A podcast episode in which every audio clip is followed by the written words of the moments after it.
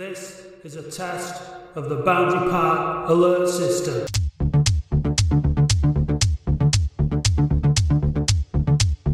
And welcome to episode 4 of the Boundary Park Alert System.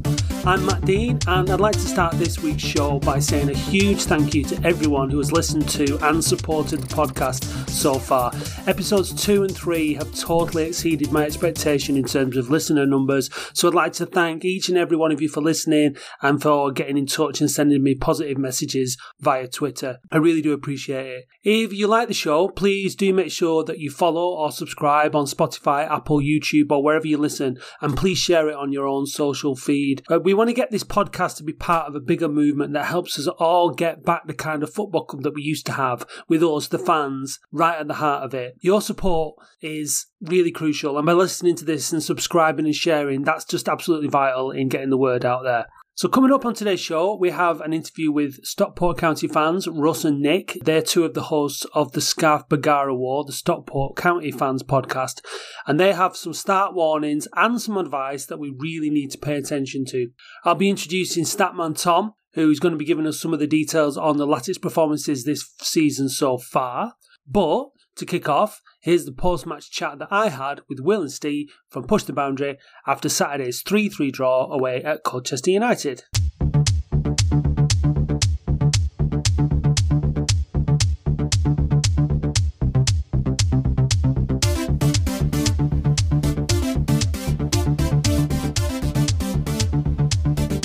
Right, morning lads. I've got Will and Steve from Push the Boundary with me. How are you doing? Not bad, not bad. Yourself? Yeah, good. Yeah. So we're we're we're we're, we're chatting with a point on the board after yesterday's game. The Russell absolute Mark. six goal thriller down at Colchester. what a difference a point makes, eh? Doesn't, doesn't take much, does it? well, off, off the mark. I was amazed that we got a point at half time. I thought we were going to get absolutely bummed. I thought the second half was just going to be more of the same. But it was. It's, funny, this is the thing at League Two level because obviously the substitutions that Kewell made were one kind of forced on him in terms of the formation and stuff. But um, I think Colchester just didn't come out at it, did they? Their, their mental state was we've got this wrapped up, and they just kind of before they knew what had hit them, they were in trouble. We just we just started battling in the second half. We looked like we wanted wanted to score, Yeah. and just a difference from the last few games. One of the things as well seemed to to not tap it around the back a lot. We were a lot more direct with it. Well, we played football in their half of the pitch, which makes all Yeah. the difference, like putting them on the back foot. I mean, I mean, we've got to give a shout out to Bahamboula, which is a great name, first of all. Yeah. I mean, there's got to be some great songs and stuff and, and chants about that. But one of the first things he did was, it seemed, was to just get on the ball and just drive at the defenders and started doing a lot of step overs and stuff and was just, you know, really, really having a go. And it made, it just made all the difference, I think, to the rest of the team as well, because we've not had anyone who's, who's literally dragged the rest of the team up the pitch like that, have we? No, no. I think it, I mean, at this level as well, I think players hate people that just run at them, don't they? Yeah. Because, you know, you just don't know, don't know what to do. And, and if they've got a bit of pace about them as well, and he seemed to have that, he seemed to have that sort of ability to just, you, you were never quite at the ball, were you? You know, it's like a, this is a ridiculous comparison, but you know, like a, like a one chop or something like that, that you're just never quite there, are you, with it? And he was just drawing the defenders in. And I, I don't think it helped, did it? That they had two guys, I think, on that flank that were on yellow cards, weren't they? So they knew that they couldn't touch him Yeah. and it was just it was just perfect for him to come on, wasn't it? And just just say right, just go at people. You know, we've literally got nothing to lose, Yeah. and it and it and it paid off. Good to see. We were playing better before he came on, even though it. But but when he did come on, he, he made even more of a difference. So Yeah. there's something that's it's nice to have something to be a little bit excited about. I think you know, obviously he comes with some pedigree in terms of where he started his career. He doesn't seem to have, uh, to coin a phrase, been pulling up plants in terms of goals scored uh, in, where he's been recently. But like he looked like he could certainly create a lot of goals and, and he, he nearly scored himself. Didn't he? he? Had a shot from the edge of the box which just Mm. just went past the post. So, you know, if whoever signed him, there's obviously potential there. I think what the concern from fans, from what I can gather from Twitter and stuff, is these kind of players with that kind of ability that end up at somewhere like Oldham at this stage in their career tends to be for a, it's non-footballing reasons why they're not performing at a higher level. It's it's inconsistency and it's maybe an attitude thing and all that. So that's obviously you know we've got to temper the enthusiasm that we have for the performance yesterday. Definitely. We, we can't expect that every game, can we? No, I mean, I, I certainly don't want to put a damper on it because we'll have to put most Latics fans on suicide watch, I think. But yeah, I mean, you know, we saw Moosh. I remember Moosh came in when he when he played against was it Peterborough, in Welland's first game, and he looked like an absolute world beater. You know, so you have got to temper it a little bit. But I mean, what a, what a great start. To be honest, um, if, he, if he can do that, then you know, I'd like to see Kewell get his tactics right from the off. If I'm honest, because he, he definitely didn't do that. But to know that you've got a, a player who's got that kind of ability, brilliant. Yeah, we just need to send him down to away matches in a taxi the night before every match. Was it nine nine so, o'clock? Nine o'clock on Friday night. We send him sent him down there to Colchester in a taxi. Yeah, it sounds like sounds like a few away day stories, doesn't it? Really, missed the missed the bus, so I had to get a taxi down there. Well, whatever works for him. Um, yeah, but yeah, no, it made it made it made a big it made a big difference. It, it, I mean, I, I listened to BBC Radio Essex yesterday, the commentary on the Colchester. Um, yeah, so kept calling yeah Camrick Borthwick Johnson uh, plays for yeah, us, yeah. Um, and things like that. But it was just interesting to listen to it, the whole thing from from a different point of view. But they, you know, they were they were very impressed by him. He was definitely the big talking point of the of the afternoon. Oh, it was a cracking finish for McAleny for the for the third goal. He really smashed that in, didn't he? And he scored a yeah. good penalty, took that nice away into the corner. I thought he, the keeper had saved it initially, but it went right into the corner. And um, actually, quite a good little finish from Piergianni as well, who, who does get in the mix, doesn't he, on corners and set, and, and dead set pieces. He's he's dangerous, isn't he, in the box? Yeah, I think that seems to be the tactic from corners, doesn't it? It's just absolutely load everybody into the six yard box and, and just put it in the mixer. That seems to be the way that we uh, that we do it. But no, he was good. Good finish. Good delivery. Good is, it, is, it, Barnett? Is it Barnett? Uh, was, it, was, it, Barnett? Barnett? Yeah, Barnett. Yeah, Barnett. It was. Yeah, yeah. He's yeah. got seems to have quite a good delivery. He put two good balls in. We put with either foot. He put a good one in with his right foot, but I think he's left footed, isn't he? Yeah. Yeah, so, yeah. You know, that's that's yeah. encouraging. I thought he did. I thought he did all right. I think he probably has to start the next game. I think that's it. I mean, yeah. Well, hopefully that injury for uh, Badan was not a not a bad one. What do you think about that sort of three across the back thing? Do you think that's something that no. the three centre halves, or do you think that we were just no lucky yesterday? No, throw it in the bin. Throw that in the bin and burn it. Burn it. Kill it with fire. I think as good as we looked, you know, going forward at times yesterday, like when when when Bahamboula came on, defensively, I thought we looked like an absolute shambles. To be honest, I think John John Batty, at best, I'll say I'm, I'm withholding judgment on him. He doesn't fill me with a lot of confidence. Same. Looks unreliable so far. Yeah. I mean, it just always brings us back round to David Wheater, doesn't it? It just makes a mockery of the David Wheater situation every single week. You know, we scored three goals away from home yesterday and we, and we didn't win the game because we, we, we concede three. And we've con- that's the third time we've conceded three goals in a game. Third, we've only played yeah, four games. Game we've only played four games in the league. Yeah, yeah. So, you know, that's pretty shocking. Ten goals in four games we've conceded. And what we scored? Six. So it's a worry because we're never going to win games if we're going to concede that many goals, are we? No, I mean, no. I mean, it's it's pretty obvious that whatever's going on with Wheater and Woods isn't going to get resolved anytime soon. So we need to replace him. We need we need a decent centre half to go next to Piergianni. We've made a few signings, but it's all been midfield and forwards. There's a couple of lads from non-league in, in defence, but really we need someone to help shore up the defence and and again, what doesn't help, what didn't help again in the first half yesterday, there was like the balls were coming through midfield too easily. Again, mm.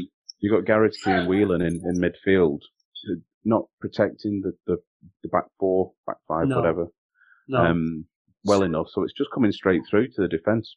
That's not working, is it, as a as a midfield partnership at all? And not for me, no. No, I don't think so. And, and Whelan yesterday again didn't have a good enough game. I mean, he might show some nice touches on the ball and stuff, but midfield is is the place where you need the general in it. You got to have someone in there who's yeah, who's someone's just going to put the foot on it and yeah. you know control the tempo. And yeah, we've definitely not got that at the moment. It was just you know in that first half, you know, it was just the ball was pinging around and it wasn't sticking in midfield. Was it? Wasn't sticking up front. It was just constantly sort of. It was just constantly coming back. There was a lot of I mean, sloppy he, mistakes yesterday, especially in that first half. Really, really yeah. poor touches. There was a few from Fage. I don't want to jump on his back, but there was some. He, he, there was a couple of really bad unforced errors from him, which were just, you know, there's nothing that a manager can do about those kind of things. They're just that's what you do training. Yeah. That's what you do drills for it uh, on the training ground to just so that those things become second nature. It wasn't like that. So we've we we've got to tighten that up. Those kind of sloppy mistakes just keep putting us in trouble. Yeah, exactly. So what what, what do you reckon next then? So who's who's next? Well, we've got Donny in the cup, haven't we? But who's after that? Is it uh, Morecambe, at home? Morecambe. Saturday, yeah. So they. Uh, so what?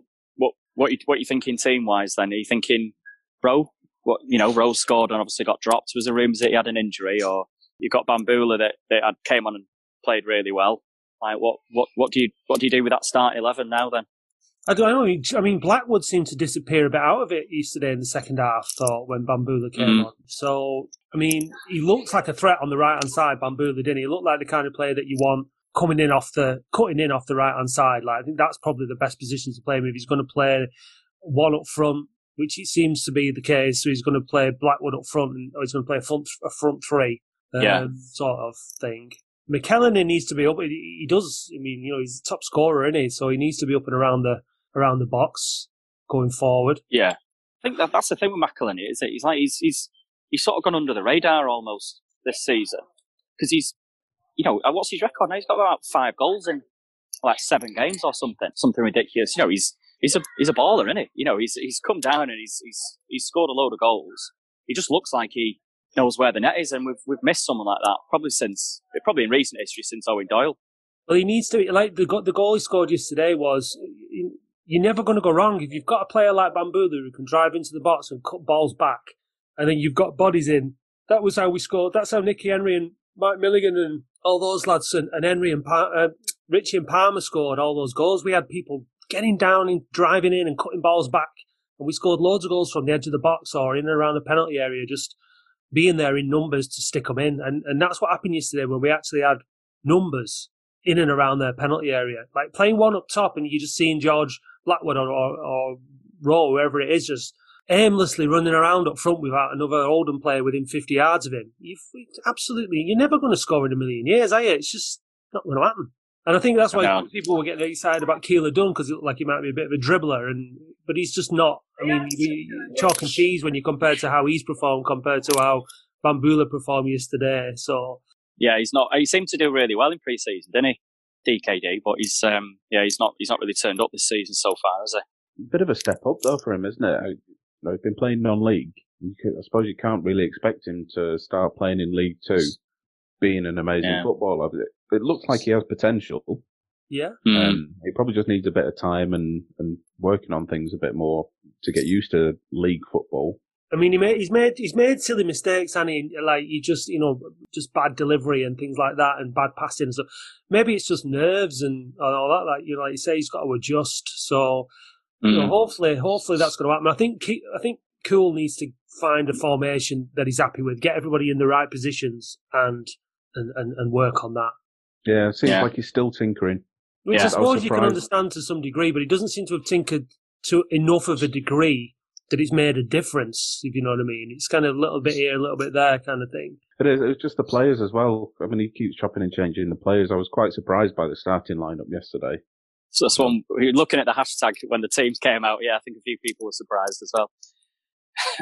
um, yeah, the starting players, starting Garrity and I mean, we didn't see enough of Badan, but um, from what I've seen of him, he looks a bit better going forward, but he's not the greatest defender. I mean, that was mm. quite risky at half time, making the second and third substitutions at half time. Um, luckily, we didn't get any uh, injuries, but it, it, worked in the end. We got the yeah. Point. Well, I'd, I'd, rather see him do that. That's more of what I'd want to see from him. You two 0 down, change it up. Yep. So I'm glad he did. I'm glad he did that. That shows a bit of like you said, rather see managers take risks. Sometimes they come off, sometimes they don't. But there's nothing worse sometimes than over caution in a manager, is there? I think that's it as well, and, and, it's that frustration of like only starting to play when you're two 0 down. You know, you need yeah. to sort of install that. So, you know, from the off next week against Morecambe, we just need to be at it. We just need to be at them completely. Just put, you know, suffocate and put them under pressure. Yeah. Get get ahead in a game and, and just sort of see see if we can hang on to it. But yeah, I think you know, based on the, the, the first half yesterday wasn't good enough, but the second half did show encouraging signs that that we might we, we might be about to click. But we'll see. Yeah, we'll see. It's very difficult to get enthusiastic or, overly enthusiastic about anything. Um, you know, we've been ahead this season in four games. We've been ahead for about 40 seconds. So there's definitely a lot of work to do. But at least one thing that about yesterday was it was a good game to watch. You know, it was exciting. There was six goals in it. And that's what we want because the other games have been so dull and it was, you know, just mm. so disappointing that at least there was a bit of something. We had a, it was us scoring in the 89th minute for a change rather than the opposition. And so at least that's what, that's what you want, isn't it? You want to at least be able to watch an entertaining game of football. So as far Yeah. as the season goes so far, that was a decent game to watch. Yeah, definitely. Yeah. So we'll park that. We'll put that on the shelf. We'll find out how we get on next week. I think if we can build on that for a, with a win against Morecambe, then then there's signs for optimism. If we lose against Morecambe, we just not we just feel like we're not getting anywhere. Or another point. Points are useless, aren't they? At this stage, it's it's got to be three points that we need. Um, Yeah.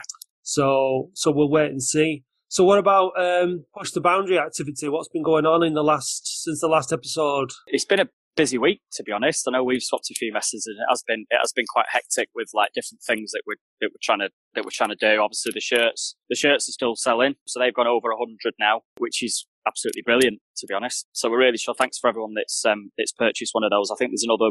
I think there's another week. Or I think by the time this goes out, it'll be that Friday that, that they go off sale. So just get your, get your pre-orders in, and then everything should start to arrive sort of between four and six weeks after that. So these are Um, the so we- these are the replica shirts that you did in the style of the ninety was it 91, 92 Ninety- season or ninety ninety one Yeah. season? Uh, yeah, 91, 91, 92. So it was the yeah the Bovis shirt from that from that year, and um, yeah, it seems to have gone down really really well. To be honest, I think we did the World Cup, and then obviously that was the kit that won it, and then yeah, we we worked sort of quite hard to to sort of try and try and get all the uh, permissions and things to use the Bovis logo and all that all that sort of stuff. So so we're really happy with it.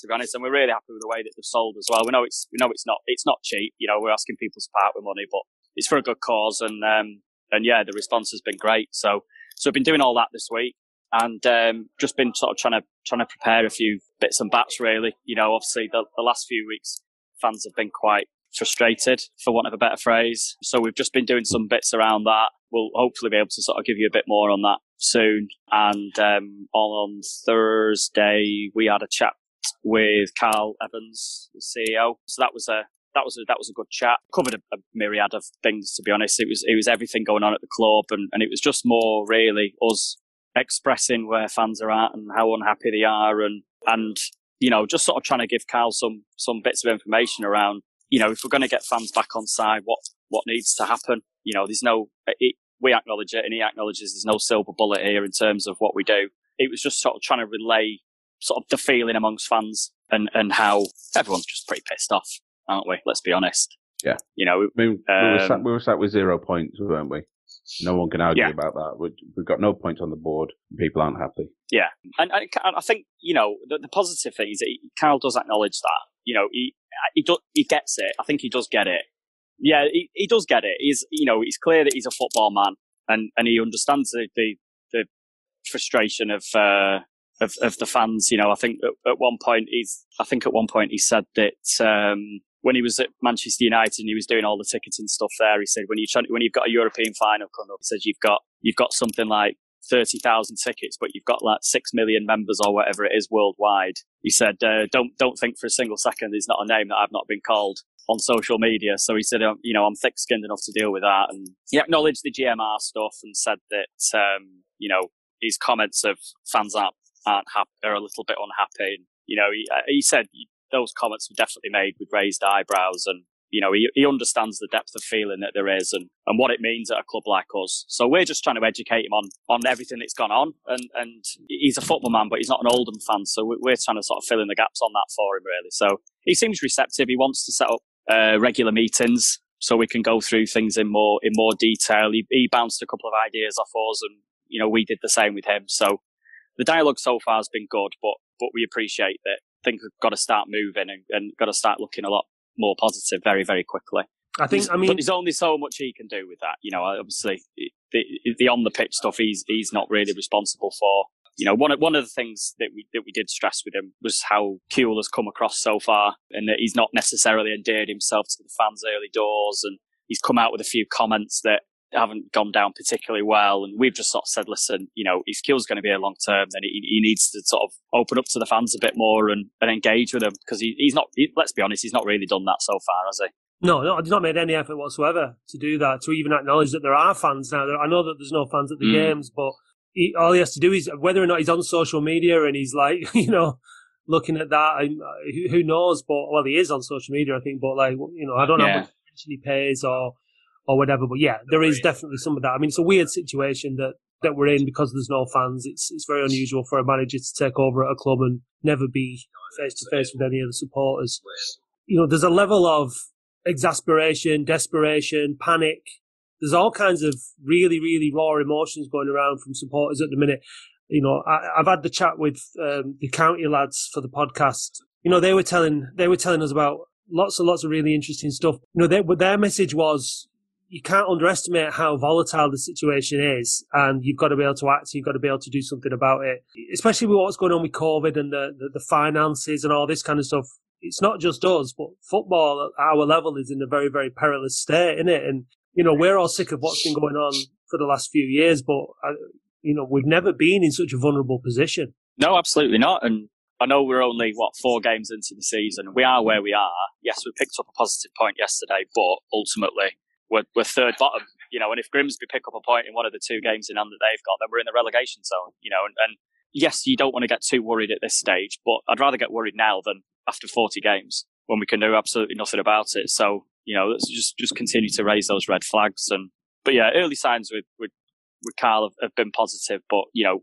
you need to start seeing results. You need to start seeing some action, I think. And Will, you, you mentioned on previous podcasts that, you know, you've been involved in the trust and you've been on the board. You know, we put a, a direct call out in the last podcast for the trust and then to reach out from, uh, with PTB and to get involved and chat. Has, has, that happened, or is anything moving on that front? Yeah, so we, have got in contact with with the trust. Um, the problem they have on on their side is that obviously they're uh, a, a, new board, um, and they're still trying to find their feet and, and get their first meeting done and dusted. But once that's happened, we, we really need to touch base with them and, and see what their plans are, what their vision is as a, a, as a new new trust, and then then we can see if we can if we can work with them, see if there's anything we can do together, if that's something that they want to do. So it's we put the we put the call out to them. We've we've we've got in contact with them, um, and we're just waiting to see what comes have they res- Have they responded? Yeah, yeah. Um, we um, sent a sent uh, contact to Philippa, and we've been speaking to her. But then, obviously, she needs to speak to the rest of the board and, and get back.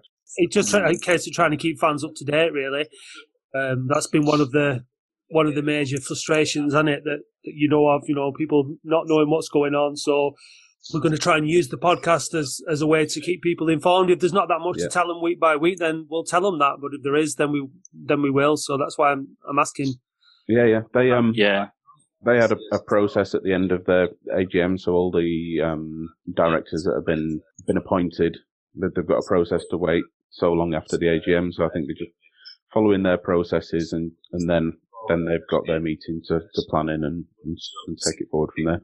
I think it's to do with like appeals and complaints and things like that. That yeah. they've got to wait a certain time, and I think once that's done, then I think that, you know, and it, everything's sort of set in stone, and they can they can kick on. But yeah, I think it's one of those you appreciate that they're a new board, but also, you know, as the count as the county boys were saying, time is of the essence. Definitely. It doesn't feel to me like there's a sense of urgency coming out of the trust in terms of taking into account everything that you just said and appreciating all that. The sense of urgency of that we've got to steady the ship here and make sure that, that nothing really, really bad happens. And they've got their I don't know what what kind of plans they've got for re-engagement with fans and stuff like that. We'll this is out. this is what they need to work out. They need to work out quickly, to be honest, because yeah. I think you know I, th- I think in the past they've always sort of tried to. Um, they've had a way that they, they would deal with fans, you know, and I think it's probably kind of tail wagging the dog. I think if anything, the fans should be the ones that dictate to the trust how how it operates, in in the sense of we are with no fans they don't exist. So yeah you know that they have to they have to sort of learn how to how to engage with fans better. Uh, hopefully, you know, we'll see that we'll see that soon. It'd be great to work together with them to actually sort of have a have a have a, a kind of a two pronged attack on on things it's things that are going on at the club. Because if we do that, then the message is even stronger. Especially when you consider the you know the three percent that they've got as well. You know, let's let's start throwing some weight around with with regards to that. I mean, the I message coming you, out of the county lads was, you know, unity is so important at this stage. We've all got to come together. There's no point us all fighting and, and, and working in different uh, directions. Future of we have one thing in common, and that's that we want Oldham to survive and to thrive. So cooperation is everything. Yeah, I think I know. I know Russ. He was on the cooperative board at, at county. I think. I think he. I think they had quite a lot of different factions. Like they had different groups, and And I think when, when things were really starting to go down the pan, I think they all came together as Yeah. one as one group. So they sort of took Yeah. somebody from each group and said, right, well, we're going to have like a unified board and, and did it that way. So you know, and I think obviously we've not got we've not got as many groups as them, but I think the same kind of unity needs to be needs to be shown. You know, we're all we're all in this together, aren't we? Yeah, and ultimately we all we all want the same thing.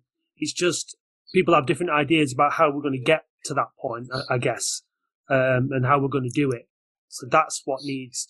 It's not going to be easy, is it? It's not going to be easy. Yeah, we've got to. I mean, trying to make you probably know yourself from push the boundaries. Only four of you. I'm sure you have your disagreements and your, you know, sometimes there's frustrations with things moving forward, and it, it happens with it doesn't. It happens in couples for God's sake all the time. You know what I mean? So, like, when you're trying to do that on the behalf of thousands of people who are all very, very different, you know, one thing that unites us is football, but we, we could be divided on on everything else in terms of our politics and how we think about things and our our views and how we do things. So, it's not an easy thing to coordinate football fans and, and, and get everyone working on the same page, is it? No, and, and, and we do, you know, we do have, I wouldn't say disagreements, but we do have things that we, we don't necessarily want to do the same way. But I think we're all, we're all of the same mind that if we're going to send, if we're going to put something out, it has to be right. It has to be done for the right reasons. And, and we have to be in a, definitely a, the vast majority of us need to agree that it's the thing to do. So otherwise, you, you know, you'll just fall foul of, of, of things. So yeah, they need, they need to find that, that direction. It's just, Yeah. just simple democracy, but you've got to have the you've got to have the numbers, sufficient numbers to be able to say that. Look, this is what we've had a vote. X amount of thousand people want to do this, and, and so we're right behind. That, that's what we're going to do. I think that's it. And whatever we, wha- whatever we do, uh, and I guess whatever the trust do, it has to be done with weight of numbers behind it. Yeah. You know, that's the thing. And, and, and I think the important thing for us is to, to work out what those, what those numbers are. You know, I know we've said it in the past, but are things as bad as, as, as they perhaps seem on paper? You know, are, are the people who just shout loudest on Twitter about, about protests and things, are, you know, do they represent the majority of people? I think that's, that's the kind of stuff that we need to find out. And I Yeah. think, I think we know what the answer is going to be. Don't get me wrong but I think we need to we we need to be fair and we need to put that out to people. So um, I think there might be one or two bits coming out from us this week in terms of in terms of that. You know, we've had conversations with um, Carl. We've let him know our our our stance and our thoughts on on that. And we've also had a chat with the FSA as well. So we've given them the heads up on on things. So there'll be some some bits of stuff coming out from us this week, I reckon. I've been asking fans every week to get in touch and get involved with the podcast, and I'm delighted to say that Thomas Berry from Wrexham has been in touch.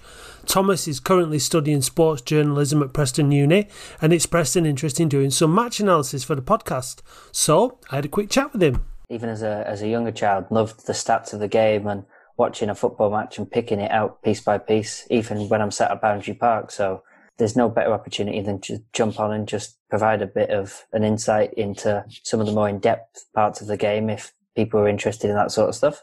Some of the games are so boring at the minute that it's hard to stay engaged, and uh, if you know what I mean, and actually study what's going on on the pitch sometimes because your mind starts wandering and you start getting bored. I don't know if you find that, but I certainly do. Um, some games definitely, yeah. You you sit there and think, God, I haven't seen a shot on target in 70, 80 minutes, and you just can't help but think, God, what have I paid to watch? But sometimes it's just smaller things, like as a team's attacking, you think there's three on two, you you try and predict where the ball's going to end up and how they're going to end up trying to work it into the box and seeing, oh, well, so and so played well last week, so how are they going to do this week and seeing if they're included and just the adding things up aspect of it all really it's it's quite it's quite good when you've got it on a piece of paper in front of you and you can see everything that's happened throughout the course of a season Yeah, no, it's a good point. Like breaking down the sort of individual elements that make up the the whole. So we'll see how that works out. Anyway, we'll we'll we'll look forward to you giving us some insight into how we're getting on statistically, and also looking at our opponents as well. And you might be able to give us some insights, and maybe some Harry some insights into where we might be able to uh, do some damage. Yeah definitely it's worth having a look at and seeing who's obviously performing well obviously fans themselves will be able to have their opinion each week on which players played best but from a, st- a statistical point of view might be good to just get the stats out there and help a few people make their minds up Yeah, definitely. Now you you're from Wrexham in North indeed, yeah. Wales, and you're an Oldham fan. So how did that come about?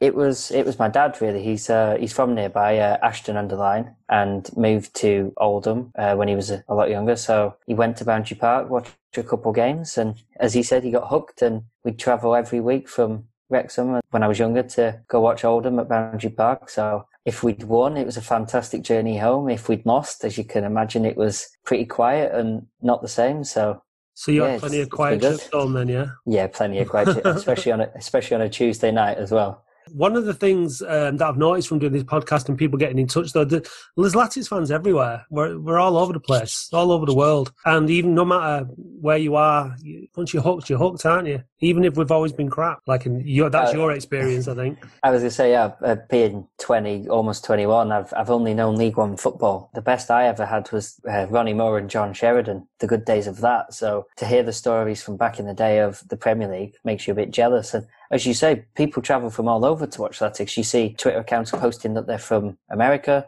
and even traveling into the games from Wrexham, me and my dad would always pass a car coming past us on the motorway that had an Oldham scarf in the back window coming from North Wales. Yeah. So we weren't the only person making that journey every week. Yeah, well, hopefully we'll all be making the journey and enjoying it and seeing some success again pretty soon. So uh, good to talk to you and looking forward to your to your first analysis. Thanks for joining us on the podcast, Thomas. Not a problem. Thank you very much. So I asked Thomas to go away and have a look at the season in statistics so far and give us a quick summary of where we're at when it comes to the facts and figures. I think looking at our season so far from a statistical point of view is not good reading. Looking at just the league games alone, we are a team that has not had more possession of the game by one game, which was the game against Crawley. Leyton Orient game, first game of the season, we only had three shots on target and we only forced their keeper to make two saves. But then when you look at the Leyton Orient stats, they only had three shots on target themselves. It was more of a case of getting the ball in good areas to take those shots. When we go to the Stevenage game, that was an absolutely awful performance. Stevenage, a team that had not won at home in over a year, had 21 shots, 12 on target, whereas Oldham only had 11 shots and 1 on target. The chances created have been poor this season and we really needed to change. Against Crawley was where we saw the change most. We had 15 shots and 6 on target. We were starting to build on something and look better. And then to come into the, this weekend's game against Colchester, there was a lot of changes, there was a lot of restructuring the team, and that didn't work for Harry Kewell in the first half. We'd only had one shot on target by half time, which is all we had in the Stevenage game, and it was looking like we'd be going along the same lines for that game. But then, with the half-time substitutions, and it has to be given credit to Harry Kewell as he's got them right in this game, but especially with Bahamboula coming on for his debut for Whelan, we started to cause problems straight away. Uh, the Colchester defence couldn't deal with Bahamboula. It was absolutely fantastic the way he was playing, and he got the champ, he got the ball to get the penalty from McAleny, who has been an outstanding player this season. He's got three goals in his last two games. He's absolutely fantastic. He's been brilliant all season and got six goals in all competition, three in the league. He's really impressed many with the quality he's shown, and he's definitely our outlet. He's our top goalscorer this league with three goals, and going against Morecambe, a team that have only kept one clean sheet this season, he could be really key into getting a point. I think the area we've shocked most is the amount of corners we've won. Although we've not had many shots, in every league game we've played this season, bar the Stevenage game, we've had five or more corners, which for a team that hasn't really scored freely and has only just scored their first away goals of the season against Colchester, we've not really scared many teams. They've always had the ball more, they've always been in control, they've been pressuring us, for then us to have to fight back and try and find something. This is a test of the Boundary Park alert system.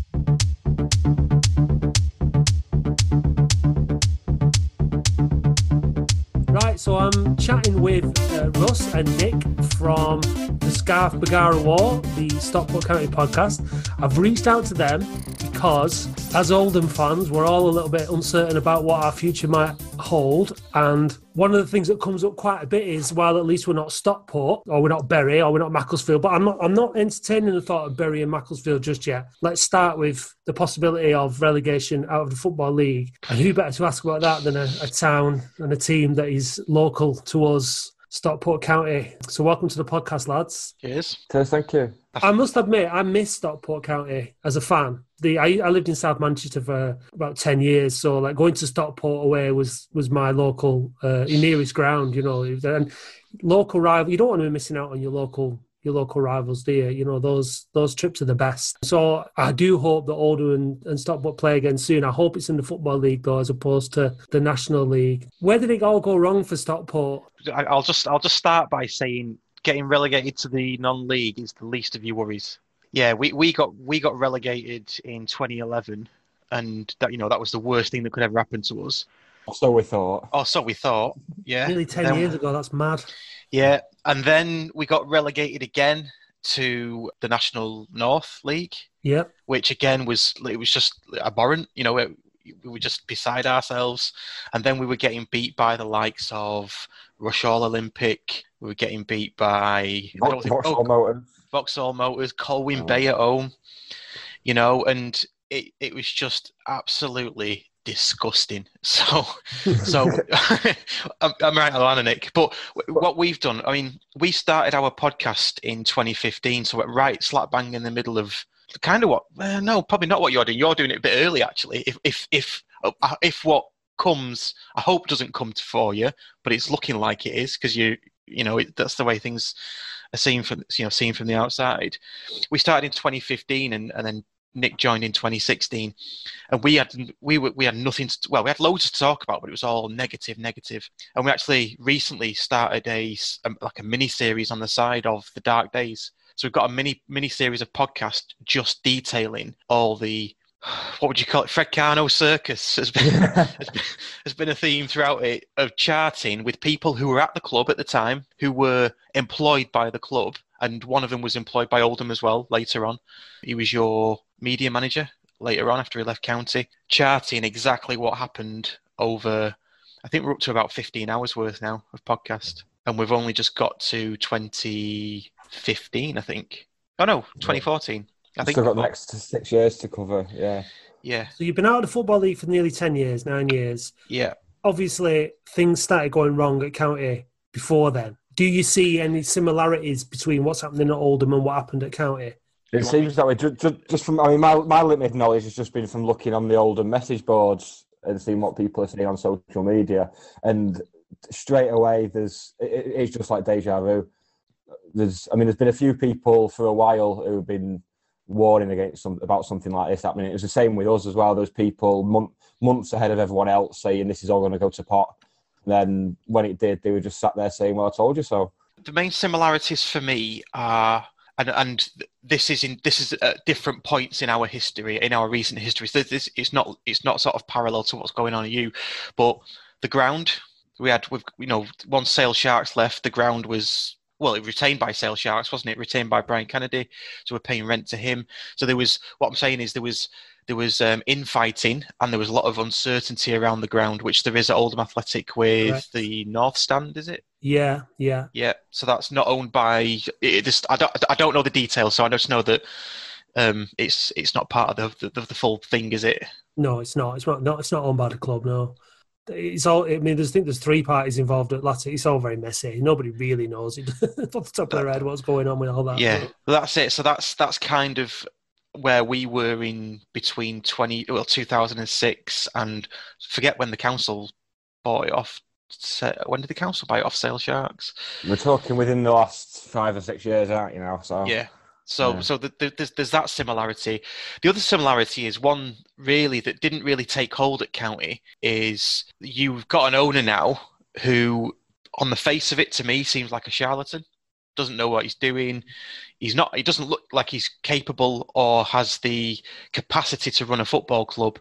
And we we almost entered into that with with a one particular one particular guy who came along flashing some flashing some banknotes. So we we we dodged a bullet there really. But the other thing I guess is similarity is manager after manager after manager. You know, we went through that. We had one resign on the pitch. You know, we had we had mani- famous managers, Didi Hamann, like you've had Paul Scholes. We had Didi Hamann for what how, how, how seven months or something. I can't remember. yeah. I think he, he came in. He came in in June and he was gone by about October. I think. I think he did. Oh, I was yeah. just having a quick look on Wikipedia before. Did he win about three games in Yeah, twenty games or something like that? there's a lot of draws in there, strangely, but yeah, yeah, it was very uninspiring. And do you think that what happened was it was kind of like an avalanche or whatever? like There was just kind of this building of momentum over time until it got to an unstoppable point, or how would you? So how we? How, what are your memories of the whole of the whole time? I think the the start of it all for me was as soon as we didn't own, as soon as the ground was separated from the club, you've got big big trouble there, Mm. as as you see. Um, but for me, it was go, going into administration, and then any other club that goes into admin takes it as a chance to get things right and start again from scratch. But we just seemed after administration, we just seemed to lurch from one disaster to another. Yeah, so it's it's it's that it's that lack of structure, I think, and, and lack of sort of cohesion with anybody inside the club. And I, I think I mentioned it to Steve, and he mentioned it on episode three of your podcast that a couple of Stockport fans had mentioned 2009 to him. That's because, and the similarities are, that's because in 2009, that's when we had our first administration. That's right, Yeah. isn't it? In, when we were in League One, Yeah. just got beat by Brighton away Mm. at their old ground. I, can't, rem- I, was, I was there, but I can't remember what the ground's called.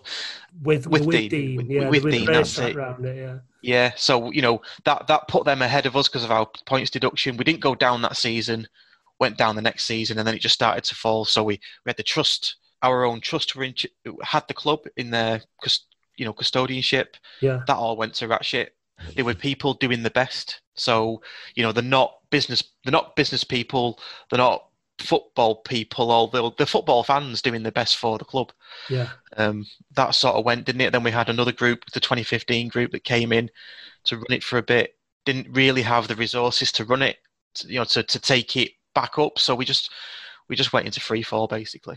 I feel like if I had a little one of those little bells that you have on a counter at the bank or at a shop, and I could just ding every time you said something that that just rang similar to Oldham, I'd just be hitting it all the time. You know, like yeah, I, I mean, yeah, supporters trust.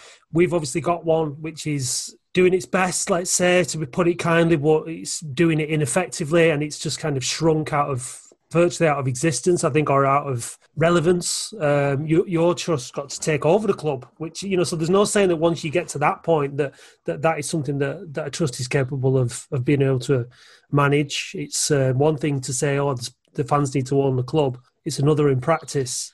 You know, that's what it, that's why I said before. It feels like once a certain chain of events starts to unfold, it all seems to be going. It all seems to go in one direction, and that's what it feels like with us. Like I think you, you that's basically what you said earlier on. It was just like one chain of events after another. yeah, it is. It's just one. It was just one catalogue of errors, one after the other. We, I mean, we got unlucky sometimes. I mean, it was incompetence sometimes. It was just being unlucky sometimes. You know, some of the stories we've heard on the Dark Days stuff. It's ju- it's just jaw dropping. It really is.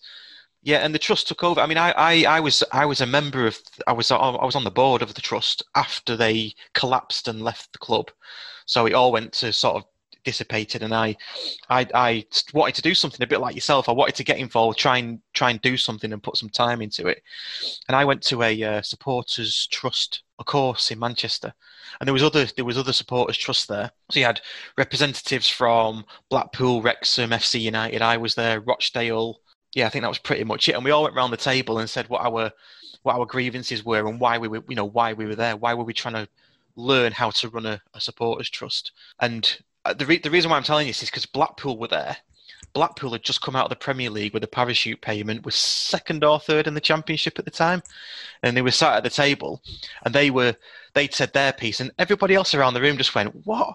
Third in the table? You just had a parachute payment?" You know, uh, and this was I, I forget when it was. You know how, how long ago it was. It was obviously when they came out of the Premier League. But they, they those fans there, those two fans sat there, were creating their separate trust because they didn't they didn't trust the one that was in place. The you know the fans one. They were starting their own because they did not trust the Oystons. They said Mhm. they're going to ruin us. We're we're going to free fall if we don't do something about it. And Mm. then what happened? You know, we were all sat there laughing at them yeah, you know but it, but it, it, it, played out and you can I hate to say it and i don't like but it, that it's playing out at oldham Listen, you, you, you're You not know. saying anything that there is a small band of Oldham fans that are walking around with bags on their heads and corks in their ears, trying to, you know, pretend that everything's all right and, and, and sucking up to the owner and stuff like that. But you don't have to be a genius to see what's happening, and it's been happening for years. You'll have to give a plug out to your to those Dark Days um, episodes because I think they sound really interesting. I think Oldham fans could probably learn a lot from those. Just from yeah, and hopefully, and hopefully we can avoid some of the mistakes. I mean, Yeah. one of the questions I was going to ask you: What do you think we can do? Is there anything that we can do to to to try and stop stop the rot and, and turn things around? I think you constantly need fan need fans like yourself to be pushing. I think that that was the the one thing for us that there was always a few voices, no matter what happened. When when when stuff did start start to seem as though it was picking up, there was always people chipping away, saying, "Well, what now? What now? Why this? Why that?" It's staggering. Over the last ten years, I've noticed. I thought I thought it was more of a '90s thing, but it seems to be quite prevalent nowadays that people just want to go to the game, go home on a Saturday, and that's it. And I, I thought that that kind of attitude had died out, but I've noticed the last decade of getting more involved with the county, I've found that that is that is the case. There are people who just aren't interested. So it's it's about keeping the interest of those people really, and make, making those people realise there's something going on. Fr- From my perspective, having been part of the trust, which I mean, Nick was on the board of of, of our well, it's, co- it's a co-op now. Nick was on the board um, not shortly after me. What what somebody quite quite prevalent, it's, it's quite well known in, in, in Stockport County fans, you know, in, in in sort of the fans' name. He basically got all the different factions of the football supporters clubs and trusts and things, and pulled them all together into one. So we had we had we had a, an official supporters club, a junior supporters club, a trust, you know, other things out there. He just got everybody in a room and said, right, we need to sort this shit out now. Let's all get together and call it something, one thing.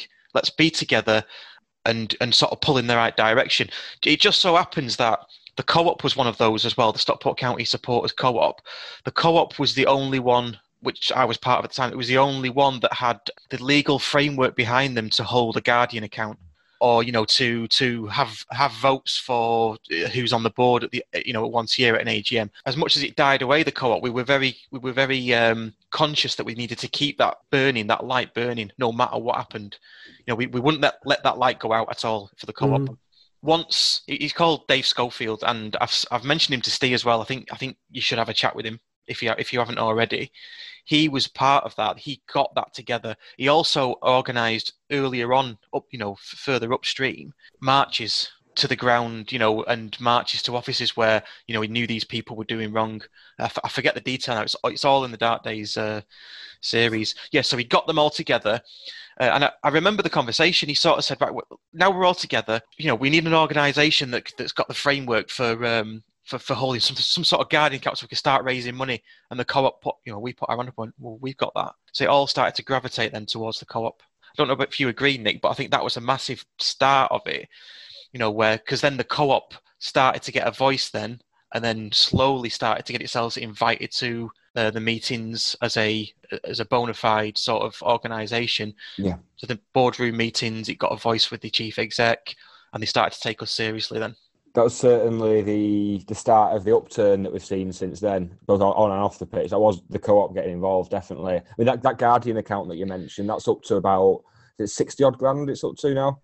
Yeah, I mean it is, and and another sort of key thing we did was the um, what's what was it? The the ground was a we, we registered the ground Oh, as a uh, asset of community value. That's it, an asset Yeah, of yeah. community value. We re- we got that registered. So because because we didn't, we- the, you know, the ground was as- our ground once we lost it in 2004 or whatever it was. It's always been up in the air. So we we registered that so that if somebody wanted to buy the ground, they had to consult the co-op first, and that's that's how we played it. So that we safeguarded the ground. Because if we lost the ground, then that's the heart ripped out of Stockport County. You Yeah, because you, do- wouldn't you don't here have a home, do you? You've got no focal point. No, well, that's, so well, that's it. The only the only asset that the club had throughout those whole times is the fans. You know, I remember uh, pre-season last season going to we had a friendly at, at Latics, and I just remember looking around thinking, "This isn't the Oldham that I knew." You know, it, we I mean, we won two 0 and that that was on the pitch. Off the pitch, it was just desolate. I couldn't believe my eyes, Uh, Yeah. and it's it, it's like you've got I don't know, it's the uh, separation throughout the club. That, that's what it feels like, you know, outside looking in. the hope that I get from all this is like, you know, and what it does is it shows people like Abdallah and, and more of the owners, the fans aren't going anywhere. It doesn't matter how desperate it gets, they're going to stick together and they're going to do what they need to do to keep the heart of their community beating, which is the football club. And I've no doubt that after all this, Stockport County will be a better football club. It will be a more important football club to the community. And what you've done to keep it alive will in the long run will be worth it and you'll look back on your dark days and your podcasts and you, you hopefully you'll be able to record a series which is you know the bright days the future the opposite of that you know what i mean and uh, yeah. and you have your ups and your downs along the way like like like all football clubs should and could because you need to have perspective don't you you don't this is what i'm a bit worried about with these elite clubs now going off in the, the other direction that they're, they're losing all perspective on football clubs have their ups and downs. It's part of what it's supposed to be about. You know, you know, not there's not supposed to be a monopoly of brilliance and a monopoly of misery. He's supposed to share it around a bit. That's the point of having promotion and relegation. But you know, we're talking about extremes. But I just think what you've done is and should be inspiring to Oldham fans. And I think what you said about types of fans is, is interesting as well. You do have the types. I mean, I talked to my mum and dad about this stuff. They just want to turn up. They've got been season ticket for many years. They just want to go to the game and go home. It's part of their routine. And then there's others that are uh, can see what's going on and you know are trying to mobilize. And so, how do you think that those people can engage the other people in, in and sort of make them aware enough and desperate enough to realize that they, they need to act as well? Yeah, you, have got to act. I mean, we, have the way the way that you're talking probably suggests that you don't know what's happened to us recently, which is we've had a huge investment, and and that's come through years and years of painstaking trying to clear the decks and get the club into a position where it can be invested in. Yeah. And we've, we've we've had shareholders that have held on to, I don't know, ten the ten grand that the road, you know, was fifteen grand that the road, um, and the the you know this this has been a, God, what we on now? It's been an eleven year journey, really, probably longer than that, trying to clear that clear those decks, uh, and keep keeping the club alive. I mean, I'm sure Nick will agree with me on this. What you what you what you've got to do, you've got to act and get out there. You know, the amount of times that I was stood outside the ground handing leaflets out about the co-op you know, to people who haven't got an internet connection, don't do Twitter, all that kind of thing. Here's a leaflet. Oh, what's this about? Oh, blah blah. I got called a trouble causer on many occasions. You know, mm. from people who just want to go to the ground and yeah. watch the football. What they don't realise is if you're not standing there handing out leaflets, the day's going to come where they, they ain't got a football club to go and watch. Exactly. Yeah. So fair play, you know, fair play to you, and that's that's really why I wanted you on as well because it does give us some hope, and hopefully the people that are listening are going to want to get involved and they're going to want to do their bit and they're going to get in touch. I've had emails from Nova Scotia this week and all sorts of stuff, you know, saying that I've lost interest in in Latics over recent years, but I've listened to your podcast and I'm I'm fired up now, and I, I, you know we want our club back. And if we have to end up down where where you lads ended up, then that so be it. But the the point is, is that you don't give up. Yeah, you'd rather. I think a phrase that I've not heard yet, but I can I can feel it coming. You'd rather be a Stockport than a than a Bury or a Macclesfield because we, we, we kept hold of our club by hook yeah. or crook. Those lads haven't been so lucky, have they? I, I no. think that's why it's why it's been harder for us. Though, I think because um, I mean it's one thing dropping into non-league, but and and uh, the same applies to Oldham as well. When you're a club that's been like within the last thirty years, Oldham have been in the Premier League. So for, for a club who's had that recent history up there to drop into drop into non-league. It's just unthinkable. When it when it does happen, you, I mean, I'm I'm sure Russell will agree. The first first season we dropped into non-league, there was there was an element of our support thinking, oh, it's only non-league, we'll smash it. Yeah, definitely. First game was Forest Forest Green away on a Friday night. Yeah, and it was just oh oh we're we're here now. This is us now for a while. I didn't, didn't think it'd be over ten years that we'd, we'd still be here because you still get decent crowds, don't you? You've got a good away following, and you get decent crowds at Edgeley Park. So, like, what you always think is, oh well, they they have far more fans than anybody else, so they're going to have far more money than everybody else, and they're going to be able to spend their way out of the league. But that's not obviously how it works. No, it? it doesn't work. Doesn't work like the last that. six months where that's been the case, I suppose. Up, up until six months ago, we were still paying debts off to shareholders and stuff. So the, there was just a black hole where money was disappearing, seemingly. Yeah, yeah. So the money was coming in from the fans and going straight on maintaining the ground that we've got and paying the rent for the ground that we've got and you know you know like like Nick was saying paying off paying off shareholders it's only since January the 7th that it, it started to look look good for us I think that the really important message here is the fans have kept the club together you've made it investable you've made yeah. it investable you've what you've done is like you say, cleared the decks and you've made it so that it's appealing to anyone who's got money who wants to come in. And then because of your role in the infrastructure of the club, you can be selective about who that person is. What was your role in in accepting investment and investors? Well, we can't really say because I think the co-op were in, the co-op must have been involved in or kept abreast of, of, of that there's there's two elements here. That another thing that I've got to mention, you know, all right, fans groups got together, we we we pulled up to one and and and sort of had the voice that way. We had two volunteers who worked for the club voluntarily but still had day jobs that kind of went in and ran it. George Hudson and Steve Bellis. They were absolutely instrumental in in turning the tank around, getting rid of all the you know all the money that we are hemorrhaging, bringing back little things like um, you know the kids' sweet stall on a Saturday and all these little all these little bits and, and making the corporate day you know run again. They, I mean, they did loads more than that. I'm I'm probably underselling it there for him to be fair. Um, but they, that's what they did. So that's as well as pooling the fans together. You know, we had we had people on the inside. So I, you know, I'm not obviously I'm not I can't sit here and recommend what you should do, but that's what happened to us, and that really, really worked. It cleared that helped clear the decks, and it got. Not only did it do that, it got the more fans behind it because we had these two county fans in the club now, you know, doing things the county way and the way we, you know, as fans they were doing it, and not not as like businessmen who who didn't, didn't give a toss. I guess um, the difference there that immediately comes to mind is you had that opportunity because there was nobody else to do it, whereas we've got currently still got the ownership in place and they're you know hiring and firing mainly firing you know they're doing all that so it's very difficult for us to actually get that in the club at the minute yeah. until it all goes proper tits up is when we can do it which obviously we don't want to happen but no but when it when it goes tits up you need to be ready yeah. don't you with with with some sort of organization that's that's yeah. powered up to to run a football club which is supposed to be Trust Oldham we thought our trust were ready for it and they weren't and that was you know that was another torpedo into the bow. yeah, yeah. Some of the false dawn, wasn't it? They got shot down. Yeah. Yeah. Well, what so, I will say is, I think it's more the stuff that Russ mentioned about get, getting county fans on board. So this start doing more work in the community, getting free tickets out to schools and stuff. Yeah. You need to be doing that from a before you drop out the league, ideally, because once you, we we went about four or five years without anything like that going on at the club until until those people Russ, Russ mentioned came in. And yeah. when when you're trying to get something like that up and running, when you're in non-league with clubs like United and City down the road, yeah. it's nigh on impossible.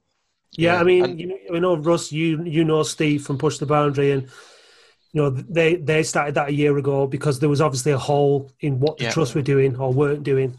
So there is some momentum. My initial thoughts, and I've put something to to push the boundary, which I'm waiting for them to come back to me on is we need to do more. We need to do a lot more. And we need to do it now. There's no yeah. time. The time to hesitate is through yeah, the, yeah. the, doors, you know, because we are wallowing in the mire. Try now. Come on. You know what I mean? You need, to, you need to do it yesterday. I mean, yeah. Yeah. just, just going back to, you know, clearing the decks and then our new investment. I mean, the the, the, the uh, not rumor. It, it, was it's been mooted really that that's been a two year process itself. They've been they were interested a long time ago, and then they've had talks and talks and talks and talks for two years. And I believe that our co-op, I, I think I'm pushing it when I say, you know, could have vetoed it or could have, you know, could have, you know, made decisions as part of a, a you know, a, a, vote or whatever. I think I think that's too stretching the truth a bit a bit too far. But I'm sure they were kept in the loop. I'm I'm I'm 100 percent sure of that. I mean, like you know, once you've gone through all that effort, all that suffering, all that volunteering, losing to teams that I can't even remember the name of now, and all that, for someone to then come in to the club who was again wrong for the club mm. would be just heartbreaking, wouldn't it? It would, yeah, you know what yeah. I mean? That's, so that yeah, can't happen, can it? You know, like and you know, I think with with uh, I think that's one of the things that is really upsetting for us is everyone was so set under Simon Corney, like just slowly strangling the club, like and just becoming more and more lifeless and and then I'm only going to sell it, he said, to the right person. And then he sells it to these, and it's like, like we was optimistic yeah. for about 20 minutes, and then just. I think that, how much of it do you think he's actually on, on the football league as well? Because their their experience of doing what I've seen of the fit, fit and proper persons test, some of the some of the charlatans being allowed to run football clubs. So, so do you do you blame them a lot as well, or? Well, I, the way I look at it is whenever there's large organisations that deal with large amounts of money, just follow the money and then you'll see where the problem is, where the corruption is, where the self interest lies, where the, the lack of doing things properly, you know, and, and just taking the cream off the top. It's always, it's always the way, you know. So, yeah, of course, like you, you've got the EFL, the Premier League, contrasting um, interests. You know, football should be, football in this country should be seen as a one whole entity. Um, what happens at the top affects what happens at the bottom. What happens at the bottom of, at the top. You're pro, you know you can you can have a one of your lads at county. Could be the next Georgie Best. If United want to buy him, United will offer you peanuts for him. You mm. know what I mean? But if they if they want to buy him from Borussia Dortmund, they have to pay hundreds of millions for him, and it's all wrong. Like the whole system is just wrong. So yeah, the, the, I mean, I know that the Premier League clubs were having a meeting the other day about should we like help out the lower league clubs like with these little bits of money that we desperately need. You know, shall we? Uh, Chelsea is spunking 200 million on players while the whole country is fucked. You know, football's lost. It's like it's just it's criminal, really. So, and to answer your question, yeah, the EFL, but the whole system is fucked. And I mean, how do you, you know, how do you sort that out? you know what I mean? Well, I mean it seems to be when when like an old I mean, not just old historic clubs, but community hubs. These clubs are as well. When they're going like Macclesfield and Bury are going bump, there seems to be a lot of hand wringing, a lot of oh, it's such a shame. But again, like you said, nothing changes. That's it. Mm. It'll just be some, we're doing it for someone else in twelve months' time. There'll be another club and we're saying, oh, it's awful, isn't it awful? It's almost like, like there's like a resignation, awful. though. It's like oh well, you know, Greater Manchester clubs uh, are, are, dropping off like flies. You know, um, include um, Cheshire in that uh, Macclesfield and what's happened to County, what's happened to Bury, what's happened to Bolton, what's happened to Wigan, what's happening to Oldham. It's like, oh yeah, well we've got City and United. Well, fuck City and United. What about all the rest of us? It's just, it's a nightmare. It's just, it's really, really sad because, but the apathy, the apathy and that kind of. Uh, seems to permeate the towns as well. Like where, like you were saying before, the the urgency to try and keep the clubs alive just isn't there from within, from within the towns. And maybe that's from within the leaderships of the towns as well, the, the councils and the local governments that should be saying, this football club is is at the heart of this town and we need to keep it alive. We need to make it thrive. You know, and, and there just doesn't seem to be that desire at, at a political level to, to do that either, does there? I mean, our our fall into non-league certainly it certainly coincided with having a I think it was a major league Manchester City led council yeah. In, in, terms of fans, yeah. yeah. Um, that, yeah. So it was, it was, only it was only when we got some Stockport fans involved in the council that things started picking up in both in terms of the town and the club. Actually, it's ridiculous the amount of the amount of revenue and for the economy. Thousands and thousands of football fans. You know, we don't. Crawley brought about sixty-five fans with them the other year. 65 they would have all come on a coach and then buggered off again like they didn't spend a penny in the town you know, what you want is you want Leeds and Sheffield Wednesday turning up. There'll be 6,000 of them if you give them the tickets. And they, you know, they'll be drinking in the pubs and they'll be, you know, they might tear it up a little bit, but that's what you want on a Saturday afternoon, isn't it? Exactly. You want it, that, you know, we, we need that. That's what we need. And if there was enough money in the in the in the leagues so that football stayed and it wasn't too expensive and the stadiums were busy, there's no reason why from top to bottom in the English divisions there shouldn't be full stadiums, 10, 15, 20,000 fans rocking up every week having the crack, jumping up and down, and and it's it should be like that. Towns representing themselves in other towns.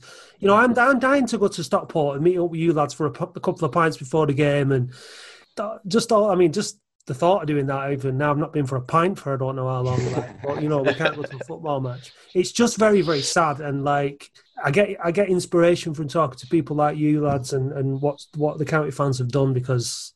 Unfortunately, I think we're going to be in that position pretty quickly. Yeah, it does get grim. It does get grim. I remember I remember being at Colwyn Bay away. Colwyn Bay is not a very nice place anyway, and it was on a bank holiday Monday, so nothing happening. And there was about 300 of us on the main street in you know in, in, a, in a couple of pubs. Uh, and my uncle, who, who comes, who, who's you know lifelong county fan, I said, I said, have you, I said, have you seen this? This is shit, isn't it? I said, look at it. And he went, yeah, but when we're back in the football league, at least you can say you were there. I was like, yeah, maybe. yeah. That's the only reason I've still been going for the last seven years.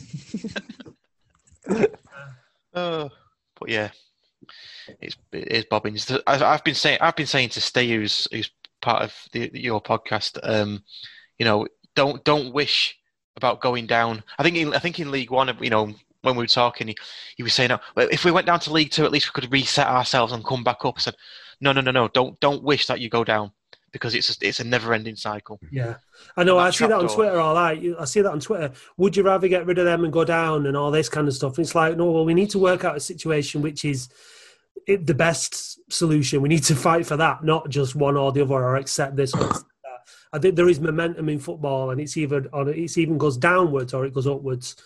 Um, when that ends is like yeah. it's just too unpredictable. So because I, know a lot of people thought we were we were bitter about dropping. I mean, obviously we were bitter about. I mean, we dropped out of the league after hundred odd years. But it's. I mean, in the seventies, we came very close with re-election every year. There were a few years where we should have dropped into non-league. So it, it wasn't so much the dropping down, like you said about momentum. Eventually, we would have done. It's the manner in which it happened. That's. I think that's. A, it seems to be something that you're living again now. But at least you have got people trying to hold the club to account, which is half the battle as soon as you've you've actually got people with your in, in with that frame of mind, then I think I think it does help. It does start to make a difference, even though even though it seems seems like it's not. But yeah, a lot of the time it is sinking in.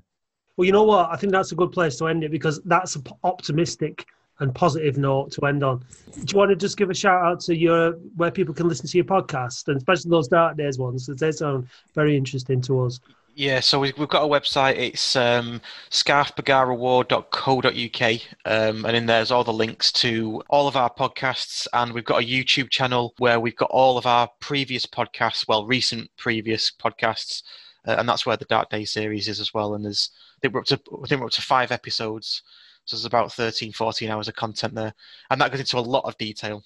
So yeah, strap in. Thanks very much for your time, lads. I appreciate it. Thanks for coming Thank on. Thank you for having us. Yeah, cheers for having us. Um, hopefully, we'll get to speak to you again and be able to have a pint in the football league. Definitely, fingers crossed. Stockport sometime soon. Cheers, lads. All right. Brilliant. Cheers, Matt. See you later. Cheers, Bye. The Boundary Park Alert System is a Studio 6 production. It's hosted, edited, and mixed by me, Matt Dean. You can contact me on Twitter at Dublin OAFC and the show on Twitter, Instagram, and Facebook at OAFC Podcast. Our email is bpalertsystem at gmail.com for all your voice messages. And please, if you like the show, do review and subscribe on whichever platform you listen. If you'd like to know more about Push the Boundary, you can visit their website pushtheboundary.co.uk and follow them on Twitter at ptb underscore OAFC.